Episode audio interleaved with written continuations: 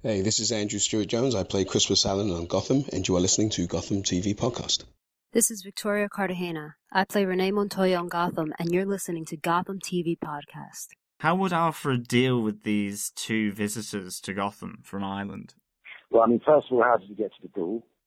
And, uh, and secondly, I, I'd grasp you firmly by the elbow and I'd walk you very smartly to the gates, and I might even show you my commando knife. How's that? You could set the dogs on us as well. Yeah, well, no, I don't need dogs, mate. Welcome back, Gothamites, and welcome to Gotham TV Podcast, the home of the hit TV show Gotham and the DC Connected Universe. I'm one of your hosts, John. And I'm Derek. Welcome back. Hope you had a good St. Patrick's Day and I hope you enjoyed the last couple of podcasts. Yeah, so we're up to episode 13 or, already. Um, welcome back, Jim Gordon, is its title, and hence my opening. Mm-hmm. Um, and this is episode 38 of Gotham TV Podcast. So uh, we're beginning to rack up the, the old numbers. Yeah. Um, and we kind of want to start off by just uh, informing everyone to make sure we get it out there up front and personal, so to speak, um, that we do have a competition open to everyone who uh, listens to the show or follows us on Twitter, on Facebook, on Google Plus, and it is to win a signed print uh, by Christopher Uninga, who was an artist that we met at uh, New York Comic Con last year in October, and it's a signed print of Oswald Cobblepot with his umbrella and a few other Gotham goodies and that we're not going to sort of spoil here and now, but it's open to everyone. Basically, you can leave a review uh, of our show on iTunes or any other good um, podcast catcher that has the review function available to you. For example, Stitcher as well. Mm-hmm. Um, or you can send in feedback and comments to our website at gothamtvpodcast.com or to our Twitter account or Facebook account, where if we read them out then on the show, um, you will be entered into this draw that will be drawn from a ceremonial hat um, on our last episode and chat and discussion of the last episode of Gotham for season one. Yeah, so this competition started uh, around the uh, the Sean Pertwee interview episode a couple of weeks ago. So we have a few people in the hat so far, and we did pop it up on Twitter there during the week this week, and it's uh, now got the seal of approval of uh, Erin Richards, who uh, who tweeted back to us saying, "I love this picture." So uh, I don't know whether we include her in the hat for uh, for winning the prize since she likes it, and since she's given us feedback, and we read it out on That is on true. the podcast. Technically, the rules are that she gets into the hat. She gets into the hat, um, and if she wins, Mm-hmm. we draw again. Okay, I okay. think. or she can decide. Or gets she it. can decide who gets it. Okay. Exactly. Okay, good stuff. But yeah, all you need to do is just send in your feedback to us, give us a review on iTunes. Uh, you can also email us, obviously, at feedback at gothamtvpodcast.com uh, to send any feedback about any of the episodes coming up. Yeah. And also, just remember, you can find us and listen to us on Gotham TV Podcast forward slash iTunes. So please go over and head over and listen to us uh, and to our episodes there. Um, you're more than welcome to, obviously. But I think with that and with our new format in place now, where we kind of pick five points each of each of the episodes that we chat and discuss about, I think it's on to our review.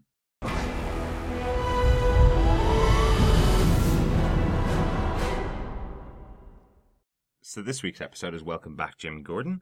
Welcome back, Jim. this is directed by Wendey Stanzler. Um, she's directed some episodes of uh, of Arrow and of Sleepy Hollow, so uh, so a good bit of pedigree there for these type of shows. This episode is written by Megan Mostyn-Brown. She uh, hasn't written an episode of the of the show Gotham before, but which she will be returning for episode eighteen. Ever everyone has a cobblepot. So you'll hear our thoughts on her writing for this episode, and hopefully we uh, we enjoyed it because uh, she is coming back in a couple of weeks' time. Um, so that's episode eighteen. So about five weeks from now. John, do you want to lead us off with your synopsis of the episode? Yeah, certainly. Welcome back, Jim Gordon, to the GCPD. And what a return it is. Jim's reintroduction to homicide begins with a seemingly routine and insignificant gangland style murder over drugs. But the investigation soon leads him and his reluctant partner, Harvey Bullock, into the murkier and more corrupt waters, as a key eyewitness to the crime is murdered within the apparent safety of the GCPD precinct, whilst under Jim's watch. A wary Captain Essen, at the behest of an incensed and angry Jim Gordon, accepts the need to conduct an internal investigation of the GCPD, headed by Jim, but warns him to tread carefully. All the while, Fish and Butch are given a very different kind of welcome to the Falcone family following their betrayal of their Don. Fish is undergoing heavy and systematic torture, whilst Butch is carted off to be killed at the hands of Falcone's men. Butch escapes incineration and returns to save Fish, who now, free from Falcone, is intent on revenge and goes after Oswald, now with the keys to her old club. However, Victor Zsasz is also hot on the heels of Fish and Butch and catches up with them at Oswald's club, saving Oswald in the process from certain death at the hands of Fish. As she manages to evade Zsasz's grasp with a helping hand from Butch, loyal to the end, but also from an old friend and unexpected quarter, who helps her to, to the docks to leave Gotham, where she vows to return.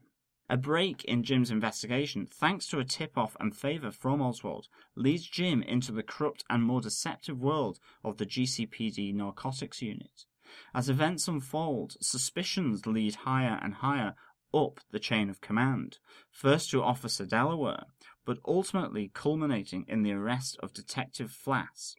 But even he, Flass, is protected by a higher unknown person who we are still to find out.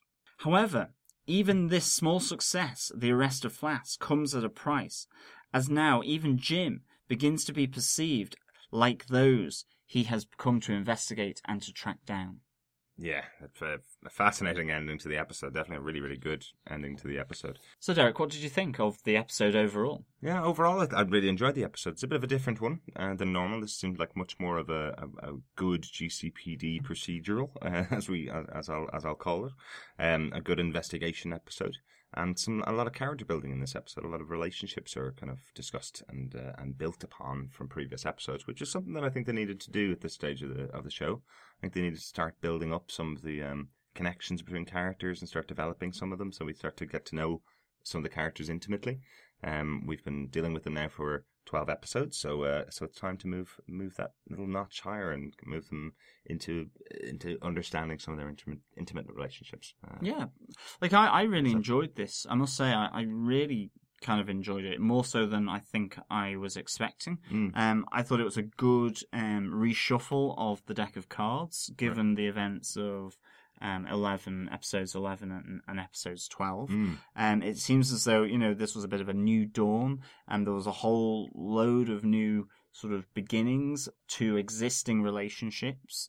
Um, you know jim gordon is back in the gcpd and is now back partnered with harvey bullock. Mm-hmm. falcone has got a breath of new life. You know he is now the number one again. Um, he has dealt with liza and fish and butch both uh, Fish and Butch are on, um, you know, the back foot, so to speak, after their betrayal was found out. Oswald has been elevated beyond what um, he was, this this secretive snitch to Falcone and almost advisor, and is now obviously being um, is finding a more settled position in, in that organization. Mm. And even then, with uh, Bruce and Selina, that element of, of this episode, um, you know, the, there's new relationships developing there, or should I say, were are cooling. In fact, yeah. So uh, to me, this was a good sort of um, shuffle of, of the deck of cards within Gotham, and new perspectives forming, as you kind of said, um, as to these relationships and how they're evolving or changing. Yeah, yeah, totally agree. Uh, on to our top five case notes for this week, I suppose. Um, my first case note, particularly, is is really about uh, about Bruce, Selina, and Alfred. Their little their little kind of conversation that goes on in this episode, or the conversation particularly between Bruce and Selina. He spends the episode looking for um, looking for traces of Selina Kyle. Uh, he's obviously fallen for for Selena, and he's a bit lovesick. He's a bit there's a bit of puppy love going yeah, on. Yeah, definitely. Yeah, I think it's I think it's really good though. Um, there's always this uh, bond between those two characters in the comic books and in in the films as well. Um, where Bruce does does basically want to want to be with the character of of Selina. Um, the she is the closest person to him. Um, but what's ha- what happens here essentially is, as, as you mentioned, kind of the cooling of the relationship. Uh, Bruce pushes too too far and says, um, you know, I want you to move in with me, and I want you to help help solve my parents' murder. And Selena says no, she doesn't. She actually doesn't know. She's been lying the whole time. Don't believe her for a second. Uh, and in fact, uh, while kind of while looking around, I did uh, I, I did discover a really good fan theory that was made online by uh, Zado. Um, X A D A D O W is the name. Not Trips sad. off the tongue, just Does. like Gotham TV podcast. That's true. That's very true. Um, but listen to these two lines from the episode. Also, I wanted to know if um, if you wanted to stay here in my house. Listen, kid. Chill.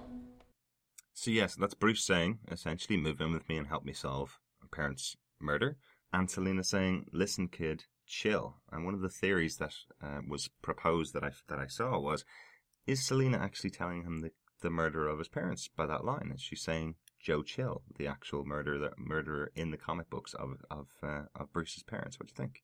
I'm not entirely convinced Mm. by that, I but I think it's a nice little bit of um, theorizing Mm. on on a line. I don't think that's necessarily the case. I think that is just her saying, you know, chill. I mean, essentially, Bruce has just asked Selena to move in with him, Yeah. and she's probably like, "I'm not that kind of a girl," Mm-hmm. you know, a bit forward given the age. Absolutely. Um, so you know she's happy enough in her own skin. She doesn't necessarily want to move into Wayne Manor. She's had that experience before, and mm-hmm. you know her relationship with Alfred is not the best. She has a connection there with Bruce, but it isn't maybe at the same sort of level that Bruce has, or the affection that Bruce has for for Selena. I mean, to, for Bruce, Selena is his friend, and he doesn't have many. yeah. For Selena, she's um, a street kid. She has friends that maybe she really values, or whether they're just acquaintances who she needs or uses or or can rely on from time to time. But ultimately, is as with cats, seemingly independent. So.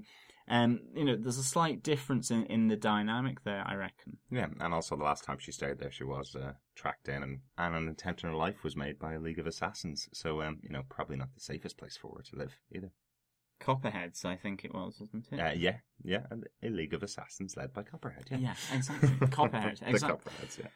So yeah, it, it would be a bit like putting a you know a big bullseye on her back um, from these people who are looking to track her down. So I think there's also a safety element for her here as well because you know to go to Wayne Manor is like putting a huge bullseye on the back of of her, um, and you know she's safe on the streets, flexible. Um, you know she can escape where she needs to. She can blend in and, and make sure that she's not in harm's way. So for her, I think there's a safety element. I reckon. Yeah, yeah, absolutely. I do like the interplay, and again, as I say, the reason why it stood out to me is the fact that you know Selena is essentially saying that she's done with the case. She doesn't want to be involved in it anymore. She doesn't want to have seen what she saw, and she's pretending it didn't happen.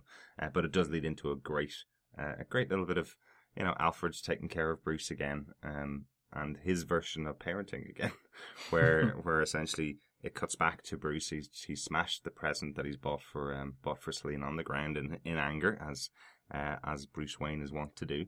Um, and Alfred comes in with the line, uh, "Shall I get a broom um, then, or do you want to continue crying over the shattered fragments of your tortured life?"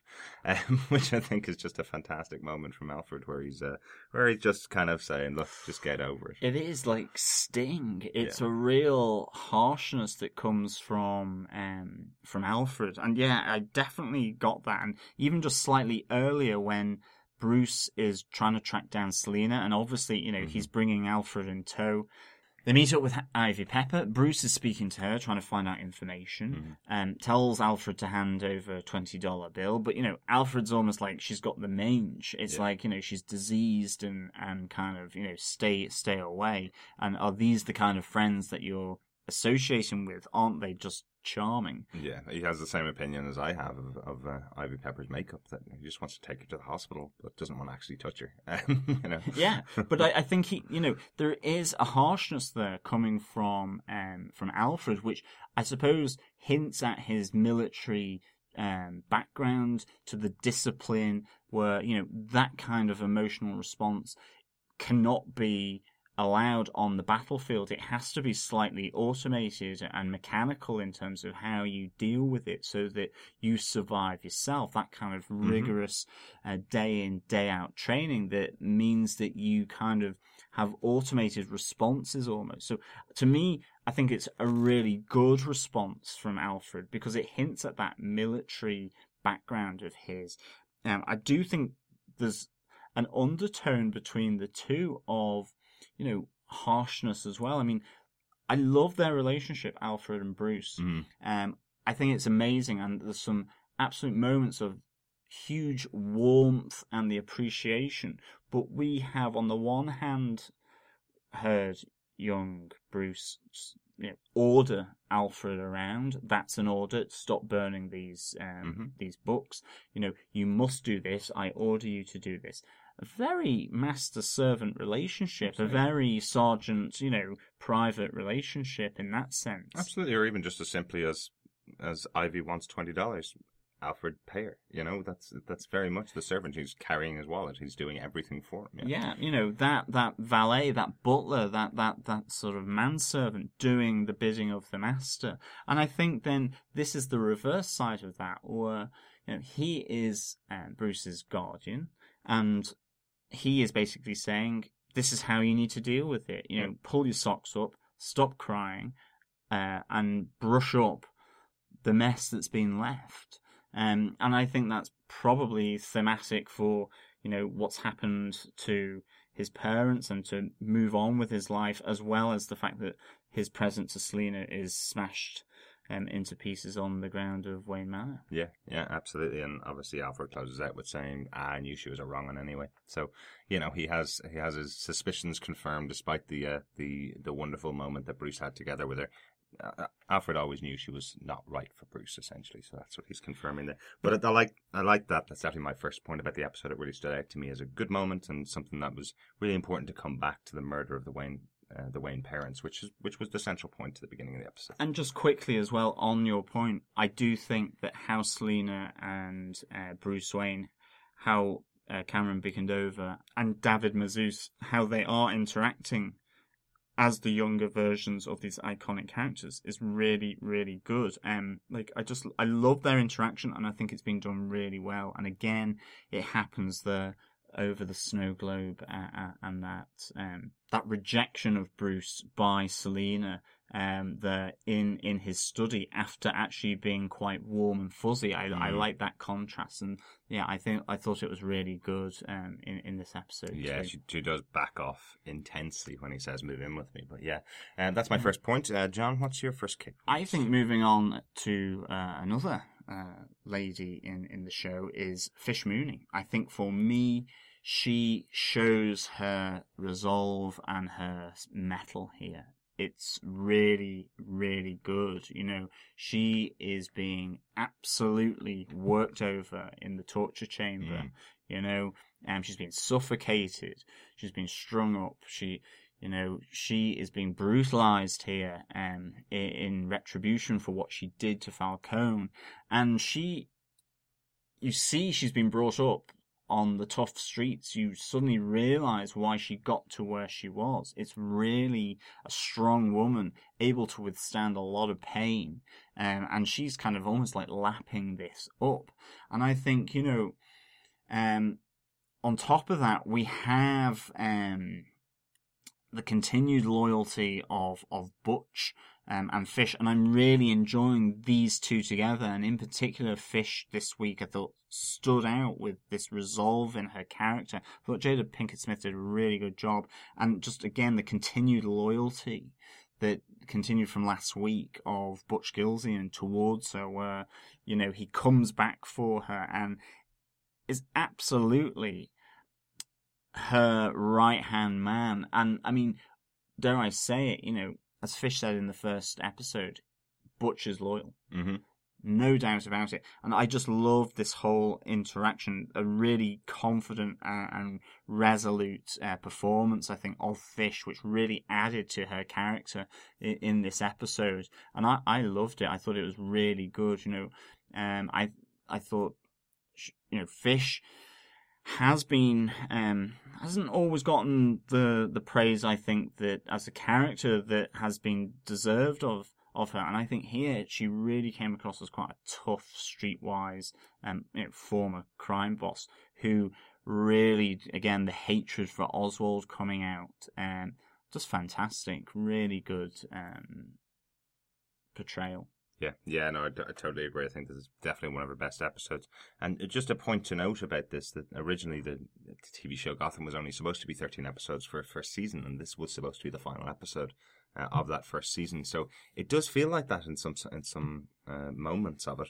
I could absolutely see, you know, uh, the end of the episode being Fish sailing off uh, into the sunset, getting out of Gotham, leaving Oswald behind to take over her club you know, that being the end of the first season and then leading into a second season if it got if it got renewed, um, where Oswald is the owner of Fish Mooney's club and he's running he's running that lounge. They set up enough questions in the episode and they set up enough uh, pieces of information going forward.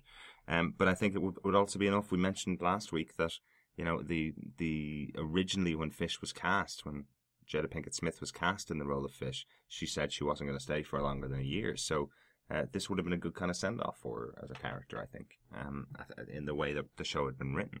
Um, but that's it. I, I, you know, it opened up her loyalty to um, to Butch. It opens up her revenge of Oswald. And I mean that whole scene where her and Butch go back to her former club, and you know Penguin has the Penguin's been there celebrating and, and kind of almost without her knowing, rubbing her nose in it by mm. by triumphantly sort of taking ownership of this club and getting drunk there. And she comes in and she's there with the same baseball bat, I think, that was used to to knock out the crook in, in the alleyway in the first episode again. And also break Oswald's leg. And break Oswald's leg. Yeah. She's there with the baseball bat. She uses it on him again. Mm-hmm. I mean, it's it's really really good that this all kind of comes tying back um, together with this revenge story. And I mean, again, Robin Lord Taylor and Jada Pinkett Smith, I think, have been really, really good together. I mean, you you had the initial um, face off between them in her club um, after he was shown to be alive again and was working for Maroni. And, you know, he comes to, to meet up with her as Maroni's aide. I think it was probably in episode um, eight, probably uh, The Mask, mm-hmm. just after uh, Penguin's umbrella. And here we have um, it again where, you know, he is on his knees. He's just been clobbered by this baseball bat, yet he almost tells it as it is to her. He's honest with her to say, you know, you you're calling me an umbrella boy, uh, sort of a, a, working boy, a, a, handyman for you. Yet you didn't see any of the stuff that I was doing. I pulled the wool over your eyes. You were the fool here, and he really um, puts it to her really that she failed, and you can see it boiling up in her eyes as he's telling her. And I mean, I would say essentially without Victor Zsasz turning up to, um, you know, who's on the hunt of um, Butch and Fish after their escape, without him turning up, Penguin's probably got a baseball bat in the head and mm-hmm. is and is gone. He gets saved by um, Victor Zsasz, and I think the kind of the hysterical laugh after that point is that realization that, in some bizarre twist of fate, again he's come out against all the odds and survived mm-hmm. an encounter that could have led to his death. And I, I love it. Yeah. And again, it's the whole two steps forward, one step back, or five steps back, where, you know, he's swaggering around drunk, showing off in his new club. Fish turns up, pulls him down a peg or two, but then he gets back up and again, he's ahead of the curve. He's survived and, and he's still there in the game. I love it. Really like it. Yeah. Um, and I think this is all down to actually a really great character in Fish Mooney. Yeah, yeah, no, I, t- I totally agree, and I, I like just one one final comment on Fish for me is is that you know obviously Harvey and Fish's relationship is revealed.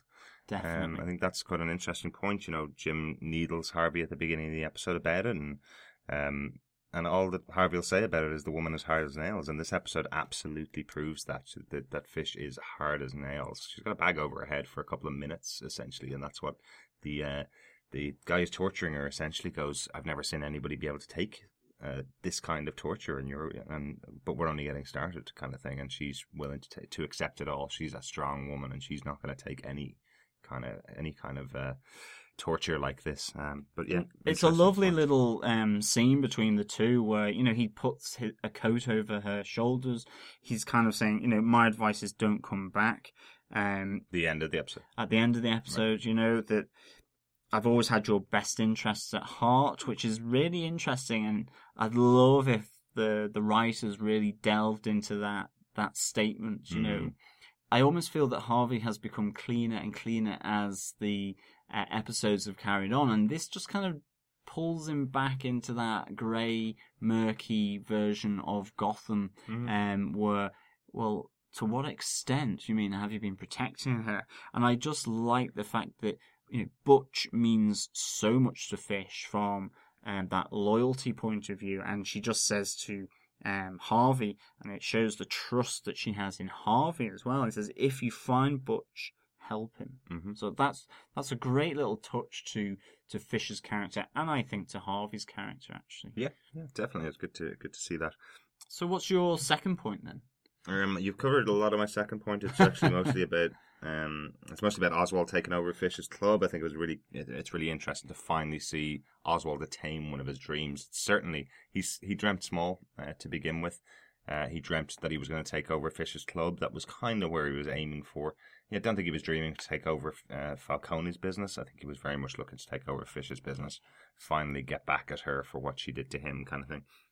So he's finally achieved the dream. He's standing on stage so he's finally achieved the dream. He's showing off to his mom. He brings her into the club, and she gets drunk. Takes the kind of moment away from him by going up and singing on stage for what looked like hours. Seriously, um, and he eventually kind of gets he gets her taken home by his by his right hand man Gabe, um, and yeah, it's it's kind of he finally gets the moment for himself, which is I now own this place. I can do whatever I want to in here, and it's basically him with a him with a rock track and a and a bottle of uh, a bottle of your finest, um, touching every single thing in the place, saying this is all mine, mine, mine. You know, uh, really great stuff. And It's then- like yeah, it's like a warm hug of the club, isn't it? It's Yeah. a really it's a really good moment. Yeah, it is. And just the one moment that really stood out to me is finally Oswald standing on stage and welcoming everybody to the new club. About to say the name, and it get cut, gets cut off by uh, by Fish as she arrives, as you as you mentioned a moment ago. But uh, I, I think that bit just really stands out because I was absolutely waiting for him to say the Iceberg Lounge, his club, well known from the comic books, well known from the computer games. That's where that's kind of the level that Penguin eventually achieves is basically owning his own club and running all his businesses from there. Um, I thought it was going to happen. I was suddenly thinking that this he's finally achieved his dream, but Fish comes in and spoils it all for him. But yeah, I really enjoyed that. I completely agree, and I, think this was one of my other points was that the development of uh, the penguins um, or Oswald Cobblepot's and his mother's relationship there in those scenes is is really nice. There's that one moment where um, he hugs his mom when he's essentially kind of forcing her and pushing her out the door because Mm. she's overstayed um, and outstayed her welcome um, to the opening of his club, and she's kind of taken it and run with it rather than all the glory being on him. And and they hug, and he's still this loving son, but it's just the look on his face is right. It's almost like through gritted teeth, where it's like, "Thanks, mom for coming, and thanks for ruining it. I still Yeah. love you, but thanks anyway." And then you know he hands over to um, Gabe, yeah, his right hand man, Mhm. um, to to take her home, and then the party really begins to start. Where you know he's free of his mother then, and so out comes the champagne, down it goes. Out comes the loud music, and he really embraces the fact that he has made it just Yeah. before he's torn down again. And I love that interaction with his with his mom, with um Gertrude Kapelput, because we've had some really nice touches between them. You know, she is pleased as punch that this whole club is his. Hmm. And then she wants to just sing on stage and, you know, she's singing with the band that's there and he's not really able to do too much. And she's still singing Yeah. and singing and singing and singing and singing, and it's like, like just done. get her, yeah, you're done now, get her home, and Yeah. I like that nuance in um in their relationship. To be honest, And one tiny little touch I also liked about it is uh, is when Gertrude picks up uh, Liza's old scarf and sticks it over her shoulders and tells and says it looks beautiful on me, and uh, and Oswald is kind of a bit creeped out by the fact that the uh, the the dead woman that he caused to be murdered, uh, her scarf is now around his mother's neck. You can tell he's kind of creeped out even himself by that yeah, that little touch. big but yeah. time. Yeah, enjoyed it. Um, John, have you got another point for us? Well, I think as well, it's it's Gabe. I think we finally get really introduced to Oswald's friend or right hand man, Gabe. I mean, I presume Gabe is to Oswald uh, what Butch is to Fish, and you know we've seen him there in the background, um, in in a number of episodes, but I feel that as though this episode he really got introduced properly um, in a number of ways. I think, first off, as I kind of just intimated, Oswald trusts him to take his precious mother home Mm. and to, to take her back. And then, more importantly, I think, is Jim comes as part of this investigation in, in this week's episode. He comes to um, Oswald for help to get a break in the case, to get Mm. information on uh, Detective Flass. He's looking for a favor and for help, and you can see that it's really tearing Jim up to ask for this favor because he wonders what is he going to have to do in return. He knows it's not for free, even though Oswald is kind of saying, "Well, what do friends do? To, you know, they help one another out. They don't need to do a return favor. They just help them out as and when they're asked."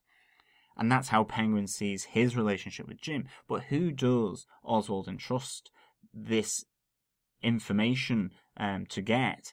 He trusts Gabe. And we're really introduced to an evil and ruthless um, right hand man, just Yeah. in the same way as Butch, where he is questioning um, Detective Delaware at, at his home Mm. with a gun to Delaware's head. And that's all you think. The, it's set up as though he is questioning him, and um, he's interrogating him, he's intimidating Delaware with the gun to his head, and he spills the beans. Yeah. And then it's all of a sudden, his foot comes up, and Delaware's wife comes out of a bathtub full of water, and she's been held under water.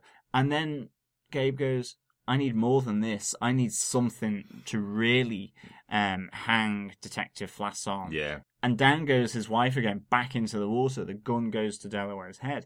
That's a great scene. It's brilliantly framed, um, and it shows just how ruthless this guy, who up until now has just been sat in the car seat next to Oswald, or or just behind him, or out of shot, or, or wherever. Mhm. And now we see him doing what he's employed to do, being really ruthless and a bit evil, really. I loved it. Yeah, Um, totally agree. Totally agree. I think his uh, his his performance here is great. The scenes with him are, are really really good, and you know they really strike me out of something of a of a good mobster film. You know they're uh, I'd be pretty terrified for uh, for for Detective Derek Delaware. Let's just uh, let's quickly throw that in there. I think they've stolen my name for the show, Derek Delaware.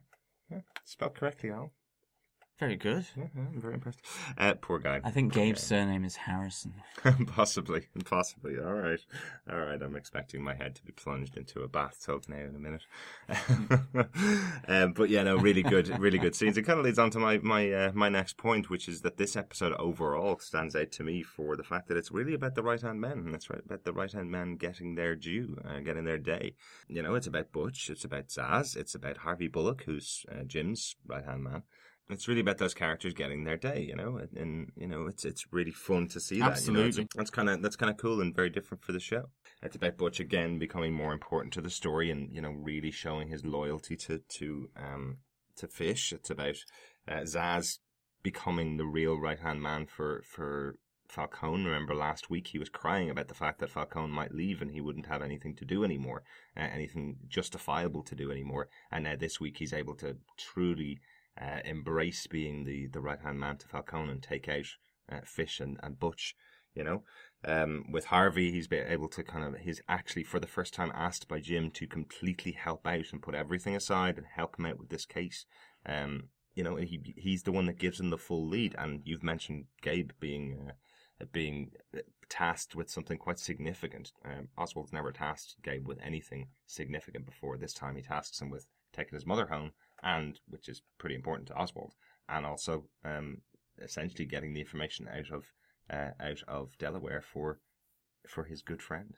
Jim. Yeah, exactly. I mean, one of the things I really loved um, about the Harvey Bullock element here um, and his interaction with Jim was Jim again pushing him to kind of be this honest cop to do the right thing, mm. and it brings it back to what I think what I always thought Harvey was about, which he's not a corrupt cop so to speak. He just does his thing, and um, he delivers the line to Jim, which is kind of like saying, "It's not that I won't help you, but I don't need to if I don't think it's good for me." And he he says this line, "My thing is for me." Mm-hmm. He will do what he thinks is right for himself that sets him up. In in effect, he's a selfish detective and who's looking out for number one, and that number one is him. And if it helps him out, he will help Jim out. Now, sometimes he does melt and he does things which are right, but is are we really seeing the the true Harvey Bullock? Because again, we see that through all of this, despite everything that's gone on with Fish Mooney, he's got a soft spot and he will do anything for her and he mm. will give her the advice, which is my advice to you is stay away. So he also has loyalty to his relationships, whether it is Jim as a professional partner and detective, mm. or to former romances, I suppose is really what that is, um, and flames, which is with Fish Mooney. So he does have a loyalty there, but and sometimes it goes against his main philosophy, which is I look out for number one, and that's me. Yeah, yeah, no, I agree with that definitely. Um, not sure I agree with that he'd do anything for Fish. I think it's it's kind of pointed out here that he does care for her. He'd do anything to keep her safe. Um, but I'm not too sure. It's not not really been explored, and I, I, I haven't really seen a huge amount of evidence of of him being uh, hugely corrupt. He definitely takes money under the table, and definitely will you know turn a blind eye occasionally. Um, I don't mean but, he's corrupt. I I mean he looks out for number one, and sometimes that goes against what Jim is trying, which is a bit more moral. It's a bit more highfalutin. I mean, Jim is a very moral driven, good, bad, right, wrong guy. Harvey Bullock plows a field right the way through those two um, extremes of right and wrong and mm-hmm. says, sometimes what you think is wrong is good for me. Sometimes what you think is right for me is wrong for you. And sometimes what's right for Jim is also right for me, and I go, I'll go that way. But that is interrupted sometimes by his loyalty um, to the job as a good detective. Mm. I mean, ultimately, he is a good detective. I don't think he's corrupt. Yeah. I just think sometimes, from another person's standpoint, what he's doing, why are you doing that? It, you shouldn't be doing that. Yeah. He's not doing it for any feathering of, say, people in higher power or what it that's how it appears to me at the moment. Mm-hmm. But having said, coming back to what you said there on um, Fish Mooney, I think one of the other things which is interesting is that she did um, Fish did try to kill Harvey Bullock in episode one. She orders Butch to go and get Jim and Harvey. They're strung up in a meat locker, mm. um, you know, about to be shot, and they're only rescued by Falcone coming along saying, You don't kill cops without my say so. Yeah. It's bad for business. So their relationship has been tense, but obviously they've moved through that, mm-hmm. um, yeah. trying to kill one another um, and to undermine one another. Um, and I do like um, that greyness of Harvey Bullock, to be honest. Yeah, Harvey clearly didn't hold that against her. I suppose. Um, it, it's very much he does. He does have a soft spot, definitely.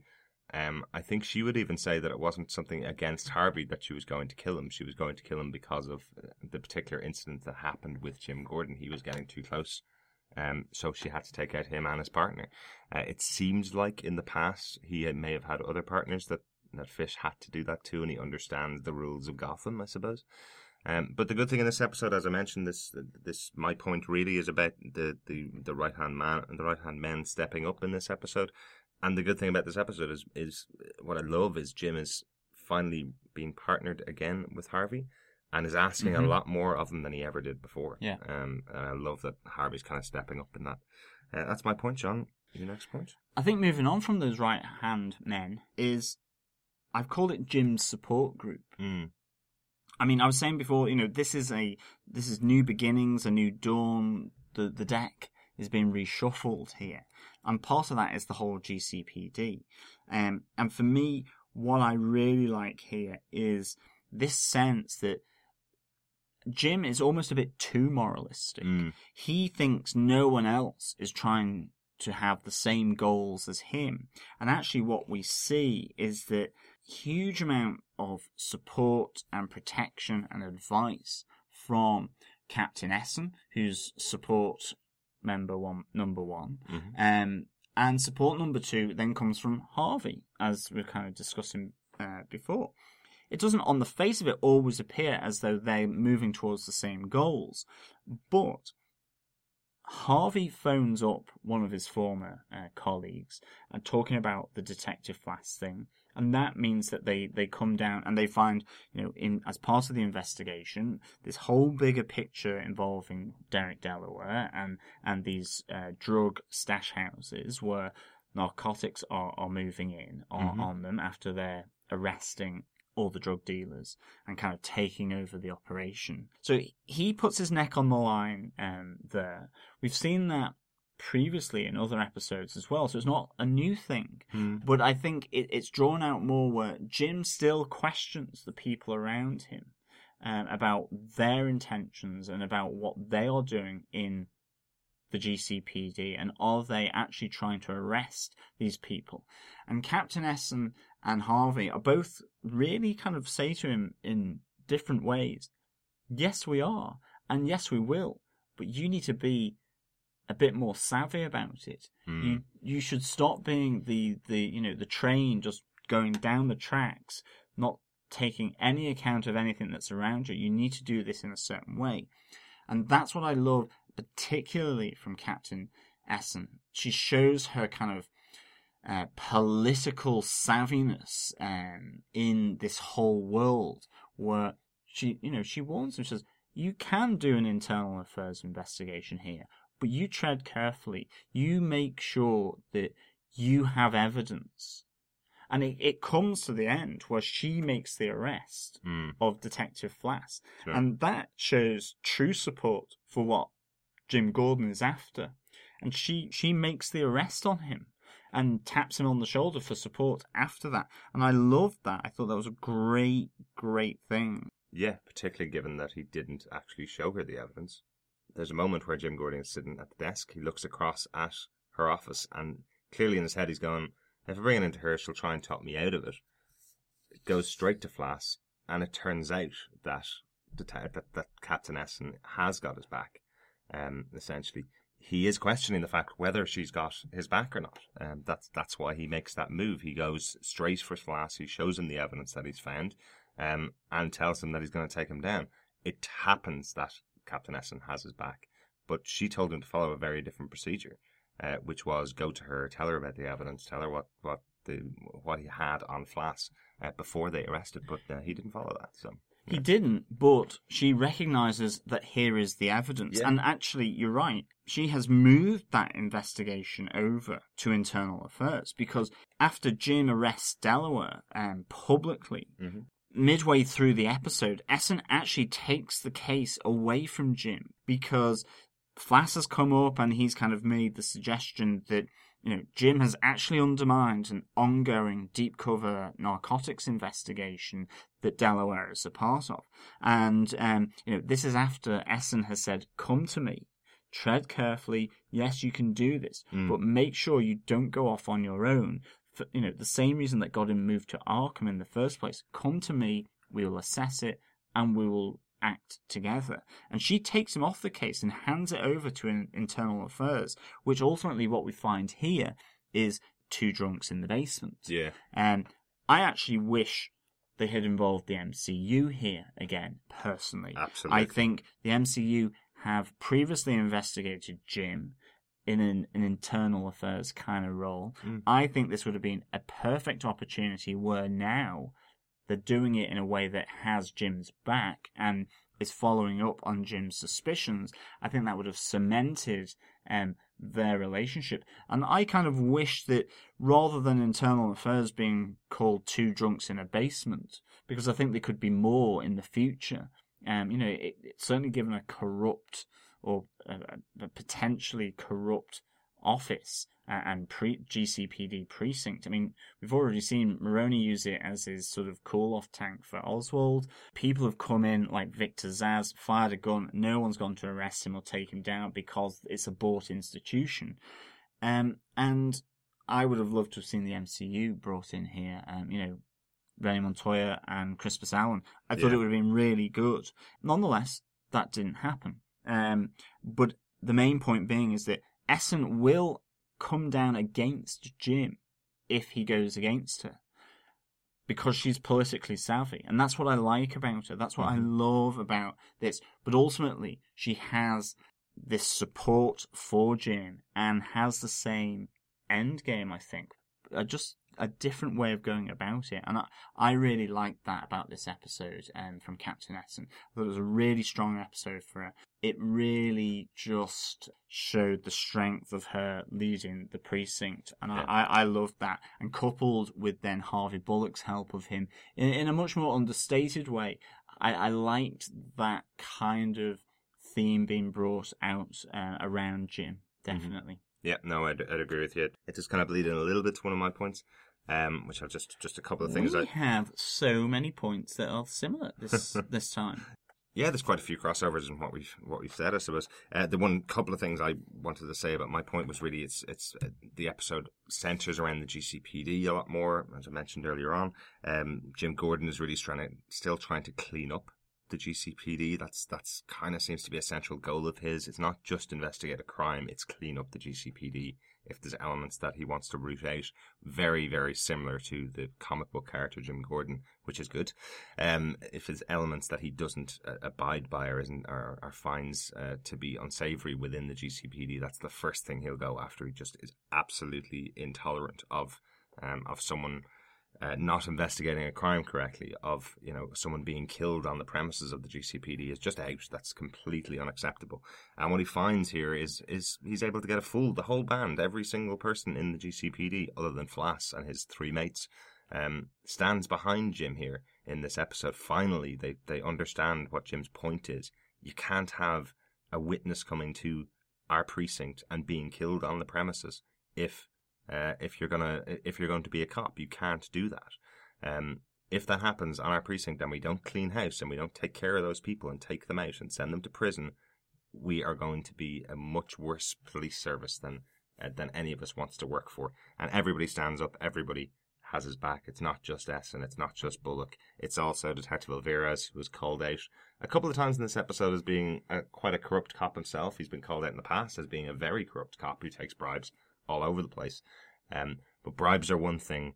Killing someone in the precinct is a very different thing, and that's that's very much seen uh, in this episode. So I thought that was quite interesting. Yeah, no, absolutely. I, I think um, I think that whole element of the GCPD, and I think it kind of moves on to my final point, is just the whole investigation aspect of this episode is great. There's the internal investigation and storyline that comes about from the the killing of, of a nondescript sort of low level drug dealer. Mhm. Um, there's the introduction of the narcotics unit in the GCPD uh, with Detective Flass, who, um, you know, we get confirmed here as part of the GCPD. We were kind of talking about it last week about whether the the guy that was around um, Christine Kringle was Detective Flass, and here we have it is a confirmation of that. Mm-hmm. Um, we have this interplay with Flass and Jim Gordon, which from Batman Year One, they do not get on with one another. They are, again, opposite ends of the spectrum here. Jim has right from wrong, has a moral compass. Flass is essentially as corrupt as they come. Yeah. Is protected, is arrogant. Um, that's really, really good. You have mention of internal affairs being introduced as well. Mhm. Now, it's two drunks in a basement, but nonetheless, we've got more expansion of the GCPD uh, world, which I think is is, is really uh, good. And it echoes to me aspects of Gotham Central Comics, which we Mhm. reviewed in the build up to this. Um, it's one of those episodes that really does tackle, I think, more meaningfully the corruption of the GCPD. It's fine that Victor Zsasz comes in with a gun and shoots it in the air and no one tackles him, uh, and we can say that it's a bought institution, but this really gets down to the nitty gritty of the dirt that is in the GCPD. It's not a, a one off scene. It really shows how Essen, as I was describing before, is managing the politics of almost knowing that there are these corrupt people who are bought off but have protection, and she Yeah. has limited powers to do it. The likes of Harvey Bullock, who is knowledgeable of all of this and you know tries to balance um, himself on not getting involved that deeply in, in that area, but also not um, hacking them off and making them angry so that they come after him, or he's a focus of or a target of their their anger, or um, of just needing to get rid of him because he asks too many questions. And I love that element of this whole um, storyline and and the investigation. And to me, this does remind, as I said, about Gotham Central, and in particular, I think issue 32 called Nature, which involves the narcotics unit and the drugs actually being sold by officers on the beat, Yeah. um, and That's to home to, to homeless people. yeah, that's the Poison Ivy episode, yeah, isn't it? it's the Yeah, Poison issue. Ivy uh, issue, uh, and it's really good, and it has echoes of that for me, and so it's really good to see this being laid bare in, in in this episode, and I think what tops it all off for me is the twist at the end where Derek Delaware has been abused by Gabe. Mhm. Um, he's come in, infiltrated his home, tried to um, essentially drown his wife as a bargaining chip for information in order to pass on to Jim Gordon. And in that process, it would appear he's dropped Jim's name. And we have that end scene, that twist for Jim, where Delaware, who was kind of fairly um, arrogant himself, I'm above the law, you can't touch me, Jim, you know, kind of almost putting that in his face, you know, when Jim and Harvey come and, and, and um, break into one of the stash houses, he's there moving a load of drug product, Mhm. and he just pulls out uh, a, a Judge Bam Bam uh, warrant. So it looks like, and he can say, we're just moving this along. Yeah. We're not actually moving this on to consumers. We're just moving this along from a purely professional police investigation route. Yeah, it's good that you mentioned the Judge Bam Bam warrant. It's it's a really good point. You know, um, uh, Jim had used this in the past in one of the previous episodes. He'd used the uh, the previously signed Judge Bam Bam warrants, which you just fill in whatever you want uh, to investigate. Yeah. They're already pre-filled, already pre-stamped. Jim can't actually oppose Delaware's plan because he's used it in the past himself. But uh, Jim used it for positive means. This guy's using it for negative means, and there's nothing he can do to, No. to stop him. So, And what's really great then is by the end of it, he is so traumatized from Gabe's visit and he knows it was to do with Jim Gordon that he he confronts him in um, an alleyway just down by the side of the the GCPD precinct Mm. and says to Jim, "Please just keep my family out of it." You know, he's terrified, he's traumatized, and Jim is like looking at him, going, "What's happened?" The, the switch in Delaware's persona from at the start, where you can't touch me, to I'll tell you anything. Just keep my family, my wife, and my kids out Yeah. of it. Um, I, I, I- will, I will rat out. I'll, I'll, I'll do all that. Just keep me safe. And he's terrified of Jim and what Jim can do. And I love this twist that Jim is becoming, for different reasons, uh, is becoming what he's investigating. He's getting the reputation of being fairly um, badass, hard ass. And I love that that sits uncomfortably for Jim Gordon. That he is generating that amount of terror um, and trauma for other people that say Detective Flass would be. he's becoming a flass for different reasons. Potentially, or my my interpretation of it was that he's using fear uh, on the criminals to get what he wants out of them. So, is he becoming a kind of a precursor to Batman? Is he using fear, the element that criminals hate the most, essentially, uh, to get the information he needs out of them? Um, is this a prototype for what Batman uses? What Bruce Wayne goes to as his calling card is uh, is striking fear into the hearts of criminals of Gotham. But would Batman have used Delaware's wife? I don't think he would have done. Probably not. and I not think that that's way. the difference. I think I Agreed. I can sense that yes, he's had to introduce, mix it up in the GCPD, and introduce a bit of fear, a bit of uh, of scariness and reputation Mm-hmm. about him, um, into the GCPD to get respect and for people to follow him or to fall into line. I certainly think the point here is that Jim didn't think about it. That's kind of the point. He went to Oswald. He said, "I need a favor. I need the answer to this question." He didn't ask him to not send Gabe. He didn't ask him to not threaten threaten the the wife and kids of uh, of Delaware to get this information out of him, which he should have, because by the end of this episode, he realizes that you know, hold on a second, that's not what I wanted. I didn't want this to happen, and now not only that, he also owes Oswald a favor. Well, I think that's one of the most interesting elements of this is what consequences does this hold for Jim now that he is in the pocket of Oswald Cobblepot. Mm-hmm. He's asked for a favour and he's been given it and he's gotten a result. And in the process, it's made him, for certain members of the GCPD, a terrifying prospect. But for him, he now also has to be careful as to what comes down the line from Oswald wanting information, favour from him. That'd be interesting to see over the next maybe, you know, two or three or four or five episodes Yeah. uh, as to how that plays out and whether that comes into play. So that would be really good. But for I me, would be shocked if it doesn't come into play. I think it's definitely been set up that this is going to be something quite big that Oswald's going to be asking of Jim Gordon now. Yeah, and I, I think for me this was a really good investigation. Mhm. Um, that it was internal to the GCPD. It was gritty, dirty. Really looked at the corruption um, between different units within the GCPD, and I thought it was a great um, one of the great investigations.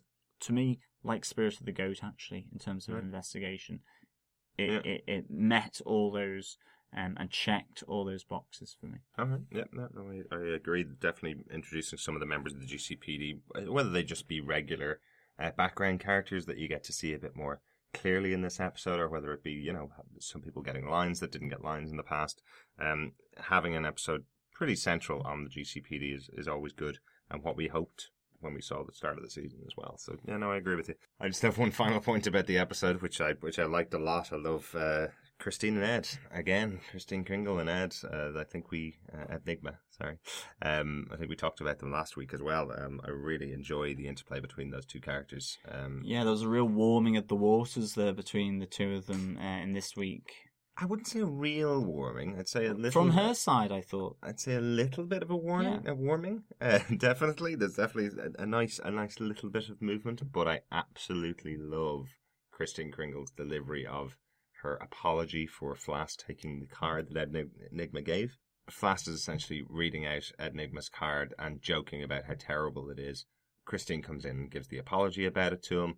Ed kind of goes, "Oh, well, could we possibly go out for a drink?" And then she says, "No, don't say anything more." So there's a little bit of a, war- a warming, as in she doesn't want him to be hurt because she's a kind human being. Absolutely. Because she's a kind human being, but nothing more than that. No, absolutely. And I thought there was a real nice scene where, in addition to that scene where he's taking all the onions out of his Chinese takeaway, and, you know, she is kind of saying, you know, it was really nice what you wrote. Um, I'm sorry that Flass had sort of teared it apart and Yeah. joked about it in that way. But he's doing it, you know, through a big a magnifying glass, uh, which is backlit. And I love the lighting on um, Corey Michael Smith's face and, Mhm. and how he just looks really like Edward Nygma for me. Right. In, in that few scenes uh, where he's in the darkness with this kind of fluorescent light coming from the magnifying glass as he's picking onions. I mean, it's so OCD Absolutely. um, which fits the character really, really well. But his face is illuminated with this, you know, kind of bluey cold fluorescent light. And to me, it just looks something out of the comic books. It's perfect. Uh, I mean, I've always he's been cast really well, but in that moment, for me, it is Ed Nygma, and I see the Riddler totally in him. And I thought that was a great little moment um, and set up in the design of that scene and, and how it was shot and how it was lit was really good. Yeah, yeah, no, I definitely like the scene. I think particularly what I liked about the scene was his reaction to her, uh, to Christine, again saying, "The card's thoughtful. Don't say anything else. I'm leaving now." And he goes, "There is hope." Um, so regardless of what Christine said, Ed thinks there's hope between the two of them for their relationship. Uh, I'm not so sure. I have a feeling there's going to be quite a significant fall for Ed uh, coming in the future when Christine does finally spurn his advances and uh, potentially helps to create the Riddler. She may be the one that tips him over the edge. Yeah, Absolutely. yeah. I mean, and I think with that, it is that this is another really solid episode of, of Gotham. It really builds on the events from the previous episodes, but also has a great standalone, gritty investigation of mm. the GCPD itself, which I think was really, really good. And for that, this is one of my favorite episodes, I think, so far. Really? Um, I think it's really good. I, the more I, I talk about it, the more, um, I watch it, I find it really quite close to what Gotham Central Mm-hmm. um, did in its series of, of comic issues, and I liked Gotham Central. and I wanted to see that element, and I think this draws that out. So this, for me, was a really good episode. Very interesting. Very interesting. Yeah, I, like I enjoyed it. I definitely enjoyed it. I thought that I, I absolutely wanted a couple of episodes of, of GCPD investigations, and this is a really good one, definitely.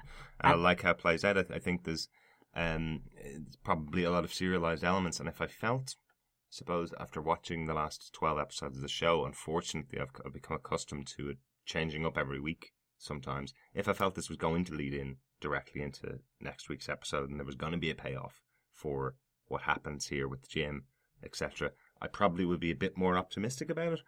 Unfortunately, just knowing how the show has gone so far, I just feel there's not going to be the payoff in episode 14 of the show um, for Jim realizing that he's pushed uh, another detective to the edge, or for all those other investigations, or for the whole GCPD standing up together. I feel next week's episode is going to kind of reset the GCPD back to where they are this week.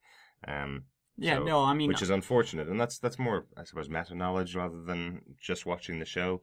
Definitely, Um, but do you know what I I, think the other good thing is that it does reset the serialized elements as well, um, in terms of all these evolving and now changed relationships Mhm. of those serialized elements, like Falcone, Fish, Butch, Oswald. They've all altered It's true. now that the explosion and the reveal has occurred. Mhm. There's potentially still more to come because Maroni still is not aware of this. So, Mhm.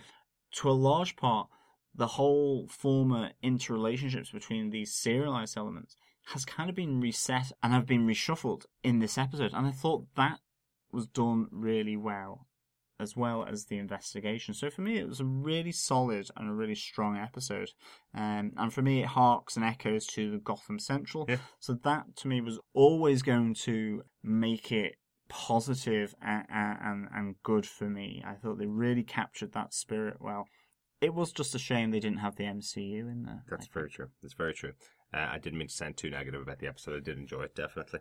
Uh, I've just got a couple of little notes about the about the episode. Yeah, Uh, go on. So Michael Eklund, who played Bob, the uh, the torturer in uh, in the scene with Fish Mooney, he's uh, he had formerly played Barton Mathis, uh, who was the doll maker on Arrow. We know we're getting the doll maker later on in the series.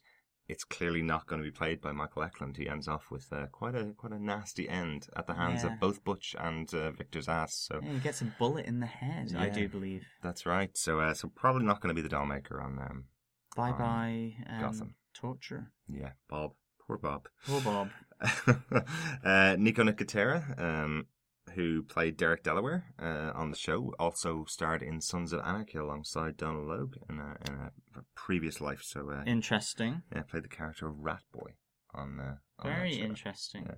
Haven't seen all of Sons of Anarchy. Have watched quite a few episodes of it, and uh, really good show. Um, really much more adult show. Than, I wonder if he will become Anarchy. He was fairly um, highly strung by the end of the episode. Dirk Delaware. Yeah, yeah. Perhaps he could become. Mm-hmm. Maybe Anarchy, he but- will become Anarchy. Maybe that Sons of Anarchy uh, theme will run through into him becoming Anarchy. Yeah, perhaps he was also in the movie The Purge Anarchy. So Anarchy obviously lives right by side, right side by side uh, against Niko Nicotera. So, uh, so maybe he is Anarchy. Although the character of Anarchy is a is a is usually a young teenage boy. So, um, so pro- perhaps not a married man with kids. Uh, but you never know. They could take the character. Um, one other point for me for the for the episode is uh, Carol Kane. Uh, we've been watching another show recently called The Unbreakable Kimmy Schmidt. Yeah, brilliant. Uh, yeah, Really I, funny. I think I'd mentioned when Carol Kane was cast that I remembered her from the movie Scrooged, and uh, I hadn't really seen her much in, in anything much since that time. And then she came into Gotham, and really excited. And then all of a sudden, turned on Netflix a couple of weeks ago, and The Unbreakable Kimmy Schmidt is on there, and a, a really good comedy. And she's quite central. She's in every episode so, so far. Well, she's so- their landlord. yeah. So Or if- landlady, I should say. yeah, Shaving her legs on uh, on their couch the last episode I think I saw. but a really funny Yeah. um, show. Uh, and again, Carol Kane plays kooky sort of landlady so well. It's really, really good. So if you want to see more of of, of Gertrude Cobblepot, uh, go on and pop onto Netflix and watch The Unbreakable Kimmy Schmidt. It's worth worth a worth a half hour of your time, definitely. Uh, that's my notes for the episode. Anything else from yourself, John? No, I think um, I am all noted out actually from from this show. I think um, again, as I say, I can't really say how much I really enjoyed this, and the more I think about it, the more I kind of enjoy it. I think it was a really good episode. Um, so welcome back, Jim Gordon. Mm-hmm. You Excellent. have done us proud. Excellent. Next week we are on to the fearsome Doctor Crane. Mm. Um, yeah, so that's uh, that's going to be a two part episode, but we'll be broadcast two separate weeks, which is good for us. Uh, we're not going to have two episodes back to back um, next week in the UK. Um, the the next episode is directed by John Behring and written by John Stephens. John Stephens has written three other episodes so far uh, on the show. He's written uh, Selina Kyle, The Balloon Man, The Mask. Um, so hopefully, um, he'll be honing his talents again on uh, on the fearsome Doctor Crane next week. Yeah, no, I'm looking forward to this. Um, to me, this feels like a real introduction to you know a classic Batman character, or at least his father, and how that results in uh, a traumatized person that becomes the Scarecrow ultimately. So I'm really uh, looking forward to seeing how how they play with this uh, and breathe life into um, Jonathan Crane th- via and through his father. So this should be really good. Yep, really looking forward to that one next week. Yeah, so if you want to listen to us um, talk about the fearsome Dr. Crane, you can obviously catch us on Gotham TV podcast forward slash iTunes. You can follow us um, and listen to us on Stitcher, Player FM, or any other good podcast catcher. Just search Gotham TV podcast. If you want to be involved in any of our interaction through Twitter or Facebook or Gotham or Gotham Plus or Google Plus, um, you can just search Gotham TV podcast and tweet at us, uh, like us, comment about us or about the show, um, and obviously remember there is that competition as we said at the start of the episode. Yeah, so on to feedback. Fascinating. Point well made, I think. Uh, as John mentioned earlier on, everybody that sends us in feedback will be entered into our competition to win the Penguin uh, poster, which is uh, which is really good, uh, and some other prizes. We will start to announce those prizes as we go along uh, over the rest of the episodes. Our first piece of feedback this week is on our Rogues Gallery episode. Remember, we ep- we released two episodes last week, Rogues Gallery and What the Little Bird Told Us, because the two episodes aired in the UK. Our feedback comes from Dylan Exner. He makes a point that we forgot a joke I watched last week, which is Butch's line, "Don't even joke like that." Um, essentially, he I, th- I think Jill- Dylan feels that possibly Butch is one of the jokers. Is that uh, is that possible? Do you think? It could be. Yeah. Um, I would say maybe the Guinness clouded my judgment. Um, we were recording on St. Patrick's Day, but I mean, yeah, anything like that is a great catch. So again, actually, Dylan comes in with a great catch. We missed um, another one or two uh, Joker watches that he's kind of um, highlighted for us. So that's really good. But but certainly we know that the killer of the Waynes is a heavyset guy. Um, you know, if he says something like that, it could be that he might morph into being the Joker, possibly. Possibly. Butch Gilzean. Um, I know there's some other fan theory about Butch potentially being the Penguin, and the Penguin not being the Penguin at all, or Mhm. Oswald Cobblepot, but maybe he's the Joker.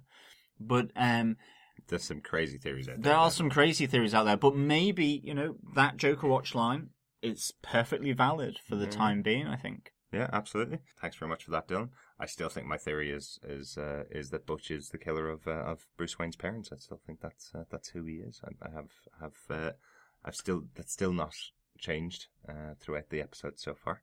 Um, I think we may find that. But could he end of the be season. Joe Chill then? His actual real life name? Maybe, maybe. Another thing that Dylan mentioned was that actually Leslie Thompkins, um, played by Morena Baccarin, um, she has had um, potentially a, a love interest with Alfred Pennyworth. That we we had been saying that we weren't sure whether she'd had a, a love interest with anyone else before. Um, we know that she has the back of of Bruce Wayne, the older Bruce Wayne, and Mhm. Batman. She doesn't like him being a vigilante, but maybe um, what Dylan is saying is that she could have had a, a love um, affair and a, be a love interest for a Alfred Pennyworth, which fits in with her role in the Grown Up, I suppose. Um, Batman universe where you have older versions of, of these characters Mhm. by by that. So that's a really good point. And yes, she has been um, linked romantically with Alfred Pennyworth on I think more than one occasion in her role as a, a guardian and protector as well, along with Alfred um, of Bruce Wayne following the death of his parents. Yeah, yeah. We I'd always said there's some things that I'm not uh, not fully sure on in all the history of Batman, but uh, but so I'm sorry about that uh, that little error of mine last week. But uh, but hey, we had uh, we had four hours of podcasting going on, so uh, some little things do slip through the cracks. Uh, one other thing that Dylan mentions is that uh, that Gruber in the episode really reminded him of Hugo Strange. Um, I've popped up a photograph in the show notes for this uh, for this episode. Um, he certainly looks like Big some, time. Yeah, some versions of Hugo Strange. Definitely the glasses, the the beard that he has, the haircut, very very similar. Um, thanks very much for your feedback, Dylan. Definitely. Um, we also got um, some feedback from Daniel Butcher. Um, thank you, Daniel, Detective Daniel, and thank you as well, Detective Dylan, we should say. Um, Daniel says that for episode 12, that um, what the little bird told him, still have problems with that, even without the Guinness. Um, loved that Johnny Cash opening, and it is. It's a great opening for, for the episode. It really adds to the atmosphere um, of the whole episode. It's great. Yeah, yeah. Uh, Doug Green, another one of our uh, another one of our listeners, came to us with a little bit of a question uh, for a bit of clarity after the end of our of our episode. Uh, John, d- what Doug is asking you is, uh, can you help out the ignorant Americans? What is a bacon bap? Well, first of all, Doug, certainly do not be um, harsh on yourself. It's not ignorance. It's just um, a colloquialism. People in southern England um, probably wouldn't know what a bap is either. Yeah. Um, but a bacon bap is a bacon butty, is a bacon sandwich. Um, a bap is a soft, a large, soft white roll, which is something that in northern England, I think in Scotland as well, probably a bap is commonplace. It's a soft white roll, which is very large, and when stuffed with um, bacon, maybe um, sausages and a fried egg with a sauce of your choice, whether it be ketchup or brown sauce, um, is a great way to start the day. Um, certainly if you've had some alcohol as well, I think. I think we've probably introduced you to a few other things you might not uh, might not be aware of. I don't think you have brown sauce either. So. I'm sure Batman would have a bacon bap actually, um, as he starts on his crusade to, um, you know, rid Gotham of, of villainy and crime. I'm not sure. I think his body's a temple. Maybe Alfred might have. he a needs the bap. carbs, I reckon. He needs the carbs. He needs the protein, eggs, bacon, Mhm. sausage. All right, you're making us making our mouth water again. Uh, one other bit of feedback that we got last week was from Zabryna Guevara, who plays Captain Sarah Essen on the show. Um, we were commenting on the fact that, as, as you heard on the episode, that uh, that we were wondering whether there's a little bit of a relationship building between her and um, and Detective Jim Gordon or not. Uh, she said- she came back to us and said he did look quite spiffy in that outfit. she confirmed Jim Gordon did look spiffy. Yeah. so thanks very much for that, Zabryna, and thanks very much to everybody else. And here's some Twitter feedback on Welcome Back, Jim Gordon. Yeah, we had a good old, good old chat online uh, last night with, uh, with a lot of the followers and a lot of the viewers of uh, Welcome Back, Jim Gordon on Channel Five. Um, but a couple of pieces stood out, and we thought we'd uh, thought we'd share them with you. Um, I'd mentioned in the past about uh, J.W. Cortez, who's a background actor for for Gotham, um, and is also a, a New York PD officer. Um, what I popped up on Twitter last night was uh, he's the one that reads the Miranda rights or the "You have the right to remain silent" to Detective Flass in uh, the GCPD. So I popped up on Twitter last night. If J.W. Cortez, being a police officer, reads your Miranda rights, are you truly truly arrested? Ooh. yeah, and J.W. Cortez came back to us and said, That's a really great question. What do you think, Zabryna Guevara, Ben McKenzie, Donald Logue, and Danny Cannon? Um, so I, I presume he uh, he thinks it's a possibility that he could actually have arrested um, uh, Detective Flass. He may also have arrested all his cast members. That's true. That's true. Um, and Great question. Yeah, yeah, and uh, Rachel one five three also came back to say, "Oh, I hope so. I wouldn't mind getting my read my rights read to me by J.W. Cortez." it's a good-looking young actor, really, isn't it? Thanks for that, Rachel. I'm sure J.W. Cortez really enjoyed the compliment. we also got some feedback from Gotham Cosplayers UK, uh, a really good group actually. Have you seen some, Yeah. some of their photographs? Are really good. They saw the moment with Fish and Zsasz, and uh, they tweeted out, "Bye bye, Fish. Careful you don't get battered," which I thought was hilarious. So, Battered fish. battered Mm, fish. Tasty. You love it. Mushy peas. and finally, from last night's uh, last night's tweet, there is also another one of the background actors that we've been following for a number of months. A lovely guy on, on Twitter called Tom Calderon. Uh, finally, we got to see an episode which had a good moment of a good a good screenshot, really, of uh, of Tom Calderon on, on there. So we uh, popped up. I think we also caught a glimpse of Tom in this episode of Gotham on Five. Yeah, there were a few little shots now of, of him in this episode, which was really, really good to see. Yep, and he came back with, uh, "You are correct, my Gothamite friends. That's me at my desk, seeing Flass getting arrested. Good eyes, thanks. And you guys are just great. I hope that everyone enjoyed today's Welcome Back, Jim Gordon episode. Yep. So uh, thanks very much for that, Chat. I certainly did. Yeah, we we really did, as you can as you can tell from our review. Thank you very much, and thanks very much, Tom, for coming back to us. Uh, guys, go follow Tom Calderon, Gotham Cosplayers UK, and JW Cortez on Twitter. Definitely. Yeah, they're really good. Yeah. Uh, really good. and Really good. Really interactive with the fans as well. So and, and people that are enjoying enjoying the show. Again, everybody that's commented, sent feedback, and popped up a review on iTunes for us. Uh, you are all in the hat for uh, for the for winning our next prize. Uh, thanks very much for your feedback. If you want to send us feedback, as always, email us at feedback at gothamtvpodcast.com. Follow us on Twitter at Gotham TV Podcast. Join our Facebook group on Gotham TV Pod- Podcast at Facebook. There's Google Plus as well. Again, Gotham TV Podcast. Or you can leave a comment um, on any of our posts at gothamtvpodcast.com, um, where you can also listen to um, our podcasts along with Gotham TV Podcast forward slash iTunes, Stitcher, Player FM, or any other good podcast catcher to, to listen and to check out any of our episodes. So again, thank you so much for listening. Uh, no news this week, but I'm sure we will be getting a lot of news shortly, I suppose. Um, we are aware that filming is beginning to um, end for season one, Mhm. the last episode there. So there may begin the whole rumor mill and, and releases, at least coming up to the TCAs after, um, sort of in May time, and Mhm. obviously we're coming into the comic convention time, where we'll get more news about um, the season two, which has been confirmed, I'm sure. Yeah, yeah, absolutely, and it's great to great to be back weekly. And thanks very much for listening. Bye. Cause we are, we are seven